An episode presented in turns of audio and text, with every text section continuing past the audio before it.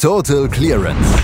Der Snooker Podcast mit Andreas Thies, Christian Ömicke und Kati Hartinger auf meinsportpodcast.de. Das Tempodrom in Berlin hat gestern das ganz große Drama bekommen. Zwei Halbfinals, zweimal geht es 6 zu 5 aus. Zweimal stand es 5-3, dann 5-5 und dann am Ende 6 zu 5. Darüber müssen wir sprechen. Das tue ich heute wieder mit Christian Immecke. Hallo Christian. Hi Andreas.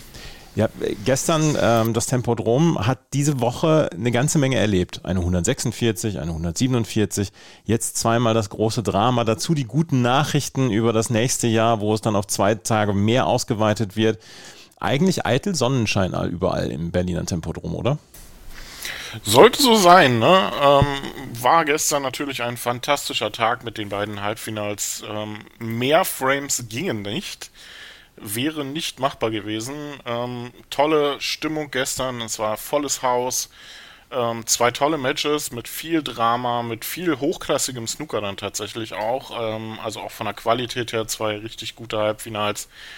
Michael Kessler, die das erste Halbfinale geleitet hat, und ähm, Terry Camilleri, der das zweite Halbfinale geleitet hat. Also tolle Stimmung, tolle Leute mit dabei und ja, jetzt haben wir ein Finale, was sich vor dem Turnier viele, glaube ich, nicht unbedingt vorgestellt hatten.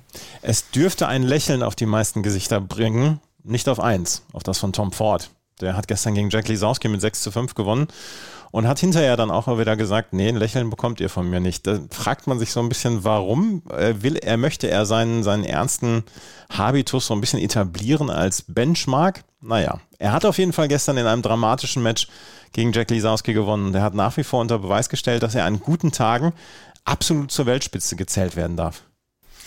Äh, ja, und vor allem hat er eine, eine ziemlich gute Saison, war ja bei der ähm, UK Championship sogar schon im Halbfinale und hat jetzt das erste Mal wieder ein Ranglistenfinale erreicht seit dem Paul Hunter Classic in 2016.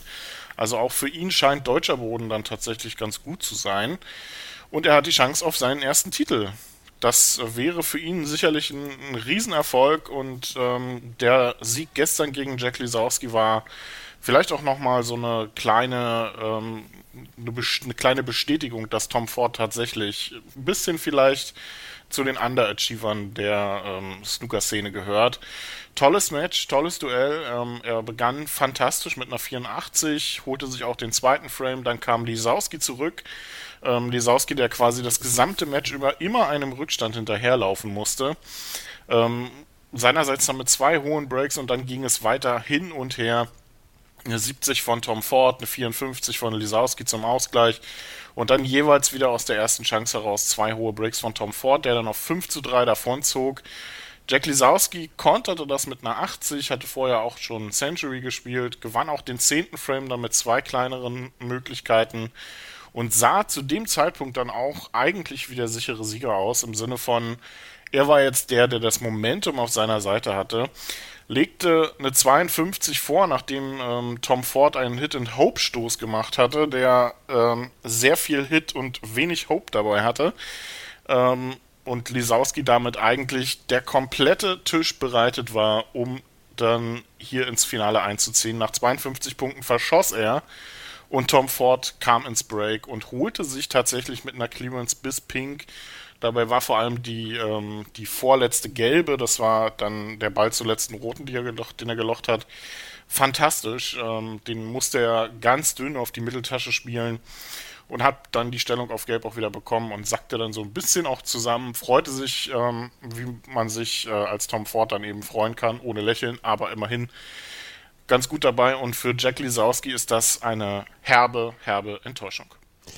Wir haben gestern darüber gesprochen, dass Jack Lisowski jetzt der große Favorit ist und äh, zack haben wir ihn wieder rausgejinxt, äh, wo wir vorher schon Karen Wilson rausgejinxt hatten. Ich würde allerdings gerne noch einmal gerade über ähm, Tom Ford sprechen ist er zusammen mit David Gilbert einer, wie du es gesagt hast, der großen Underachiever dieser Tour, weil ich habe immer das Gefühl, immer wenn ich die beiden sehe, dass die wirklich famose Snooker zu spielen in der Lage sind. Sie zeigen es einfach zu selten. Gerade so auf diesem, ja, im, im Daily Business hat man das Gefühl, dass sie es nicht immer zeigen. Ja, ich denke schon. Also Tom Ford ist ja eigentlich immer schon so ein typischer Spieler der zweiten Reihe gewesen, nie in die absolute Weltspitze vorgedrungen aber immer so ein Stück entweder nah dran oder ein Stück noch in der Reihe dahinter. Und ähm, das ist natürlich für ihn selbst, also seine Tourkarte war so gut wie nie gefährdet, also zumindest nicht ernsthaft. Aber die, den, den richtigen Sprung in die Weltspitze hat er nie geschafft. Ähm, David Gilbert vielleicht dann noch ein Stück ähm, mehr, zumindest auch vor allem in den letzten Jahren, dann auch durchaus in den Top 16 unterwegs gewesen ähm, und auch öfter in den letzten Runden von Turnieren aufgetaucht. Aber ja, dieser erste Titel, der fehlt eben. Und ähm, das ist was, was Tom Ford ja dann eventuell heute nachholen kann. Also zumindest der erste ähm, wirklich echte Weltranglistentitel. Tom Ford hat ja zwei PTC-Turniere gewonnen, also ein bisschen was hat er schon. Aber so richtig den endgültigen na, Durchbruch, ähm, von, da will man eigentlich in seiner Karrierephase jetzt auch nicht unbedingt von sprechen. Mhm. Er wird 40 dieses Jahr, aber ja, er ist ähm, einer der typischen Underachiever auf der Tour und ähm, wird das, äh, selbst wenn er heute gewinnen sollte, glaube ich auch weiterhin bleiben, weil ich kann mir bei Tom Ford irgendwie auch nicht vorstellen, dass das nochmal ein auslösendes Erlebnis wird zu dem Zeitpunkt, wo er sich jetzt in seiner Karriere befindet, weil warum erst jetzt? Ähm, und dann, ja, muss man gucken, was draus wird. Er hat auf jeden Fall jetzt heute die Chance, seinen ersten Titel zu holen. Und das würde ihn ja auch in eine illustre Gesellschaft bringen. Anthony Hamilton, Mark King hatten wir vor ein paar Jahren. Das äh, Tom Ford ist überfällig mit einem Turniersieg. Ich glaube, das können wir dann einfach mal sagen. Und deswegen können wir auch sagen, herzlichen Glückwunsch an Ali Carter zu seinem nächsten Weltranglisten-Turniersieg, weil der hat gestern in einem ähnlich dramatischen Match gegen Robert Milkins mit 6 zu 5 gewonnen. Robert Milkins war so ein bisschen Talk of the Town in den letzten Tagen hier. Eine 146 gespielt, eine 147 gespielt und äh, war wahrscheinlich mit sehr, sehr viel Selbstvertrauen in dieses Halbfinale gegangen. Und nach dem ähm, oder vor dem Mid-Session-Interval sah es dann ja auch so aus, als könnte er das dann weiterführen. 3 zu 1 führte er schon. Ja, aber es war noch nicht der Robert Milkins, der ähm, uns mit seinem fantastischen Breakbuilding so überzeugt hat diese Woche. Das war mehr der Kämpfer Robert Milkins gestern. Ali Carter hat ähm, das Match Breakbuilding technisch eigentlich im Griff gehabt. Ähm, nicht nur mit der 53 zu Beginn, sondern auch danach. Vor allem in der Phase nach dem Mid-Session-Interval, wo er fantastisches Snooker spielte, phasenweise. Robert Milkins holte sich zwei Frames auf die Farben, vor allem den vierten, den er noch auf schwarz gestohlen hatte, und führte dann 3 zu 1. Und das täuschte so ein bisschen darüber hinweg, dass Ali Carter schon so wie ein bisschen der stabilere Spieler wirkte. Und das zeigte sich dann nach, dem, nach der Pause, wie gesagt, vier Frames in Folge für Carter, der damit nur noch einen Frame zum Sieg brauchte. Und zu dem Zeitpunkt hat, glaube ich, auch wenig noch für Robert Milkins gesprochen. Aber auch der, wie schon Jack Lisowski, am Abend dann kämpfte sich noch zurück. Mit einem Century ähm, fokussierte er sich dann noch mehr und holte sich dann auch den zehnten Frame auf die Farben nach tollen taktischen Duellen, die sich äh, die beiden da geliefert haben. Carter ähm, musste in einen Entscheidungsframe. Ich glaube, da wird er zu dem Zeitpunkt nicht unbedingt erfreut drüber gewesen sein. Ähm, das sieht man bei ihm ja dann auch immer relativ schnell. Und in dem hatte er dann aber vor allem taktisch die deutlich besseren Argumente auf seiner Seite. Robert Mickens hatte seine Chancen, zweimal sehr gut im Bild gewesen, zweimal nicht ausgenutzt, einmal weil er sich verstellt hat, einmal weil er sich weil er verschossen hat und dann konnte Ali Carter quasi nicht umhin, als sich die Punkte dann zusammenzusammeln und es über die Ziellinie zu schaffen. Also sehr bitter für Robert Milkins, der sich hier aber wirklich toll präsentiert hat die ganze Woche über und auch gestern in diesem Halbfinale ja fast nach das Comeback geschafft hat. Also alles in allem fantastische Turnierwoche für den Milkman und für Ali Carter schon das dritte Finale beim German Masters. Und durchaus mal wieder ein wichtiger Sieg für Ali Carter, ne? weil so, so ein bisschen hatte er ja in den letzten Jahren ja den Anschluss verloren. Er war früher häufiger Gast dann auch in Halbfinals oder auch im Finale dann von einer Weltmeisterschaft, gehörte zu den Top 16. So ein bisschen äh, den Anschluss hatte er verloren, hat man das Gefühl. Ja, definitiv. Also Ali Carter äh, ist in den, in den 20ern der Weltrangliste eigentlich sehr gut aufgehoben, wenn man so an die Ergebnisse denkt, die er jetzt hatte. Also da wird sicherlich ein bisschen mehr kommen müssen, wenn er dann in der Position bleiben will. Was jetzt auf jeden Fall ein Vorteil für ihn ist und auch für Tom Ford, ähm, ist, dass die, die beiden mit diesem Finaleinzug so gut wie sicher für die Players Championship qualifiziert sind. Es gibt ja nur noch die Welsh Open dann und dass wir dann tatsächlich Spieler wie Barry Hawkins oder Neil Robertson eventuell nicht dabei haben, je nachdem, wie die dann in Wales noch auftreten. Also das könnte noch ein illustres Rennen werden um die Plätze für die Players Championship. Auch ein Monio Sullivan zum Beispiel ist da noch nicht für qualifiziert.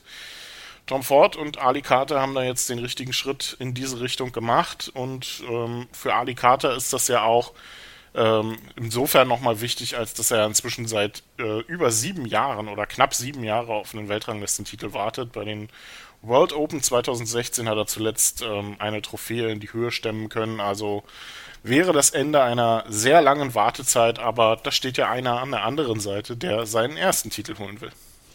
Und das ist Tom Ford. Tom Ford gegen Ali Carter. Was erwartest du heute für ein Match? Ich erwarte tatsächlich ein, ähm, äh, ein enges Match. Ähm, schon allein aus der äh, Begründungssicht heraus, dass wir uns nicht nochmal ein zu Null leisten können nach letztem Jahr. Ähm, und ich glaube auch nicht, dass Ali Carter und Tom Ford dafür ähm, sowohl in der Form sind, als auch äh, tatsächlich ähm, vom, von der Drucksituation her äh, in der Lage wären, das durchzuziehen. Also ich glaube, es wird ein sehr enges Match. Ich glaube, es wird ein bisschen darauf ankommen. Ähm, Ali Carter bringt natürlich mehr Erfahrung mit, aber Tom Ford war vor allem gestern ähm, in den entscheidenden Situationen bärenstark unterwegs. Also das könnte nochmal so einen Push, so einen Ausschlag gegeben haben, dass der auf seinem, äh, dass der jetzt wirklich brennt auf seinen ersten Titel.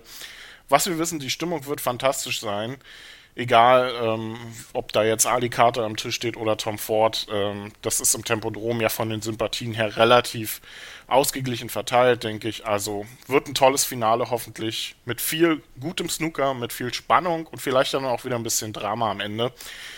Und das alles ohne Jack Lisowski. Alles ohne Jack Lisowski und morgen werden wir natürlich darüber sprechen, wer dieses Turnier gewonnen hat. Tom Ford oder Ali Carter, das große Finale im Berliner Tempodrom heute vom German Masters, das wir dann tatsächlich auch wieder als sehr gelungen bezeichnen können. Total Clearance, der Snooker-Podcast mit Andreas Thies und Christian Oemicke auf meinsportpodcast.de. Wie baut man eine harmonische Beziehung zu seinem Hund auf? Puh, gar nicht so leicht. Und deshalb frage ich nach, wie es anderen Hundeeltern gelingt, beziehungsweise wie die daran arbeiten. Bei Iswas Dog reden wir dann drüber. Alle 14 Tage neu mit mir, Malte Asmus und unserer Expertin für eine harmonische Mensch-Hund-Beziehung, Melanie Lippisch. Iswas Dog mit Malte Asmus. Überall, wo es Podcasts gibt.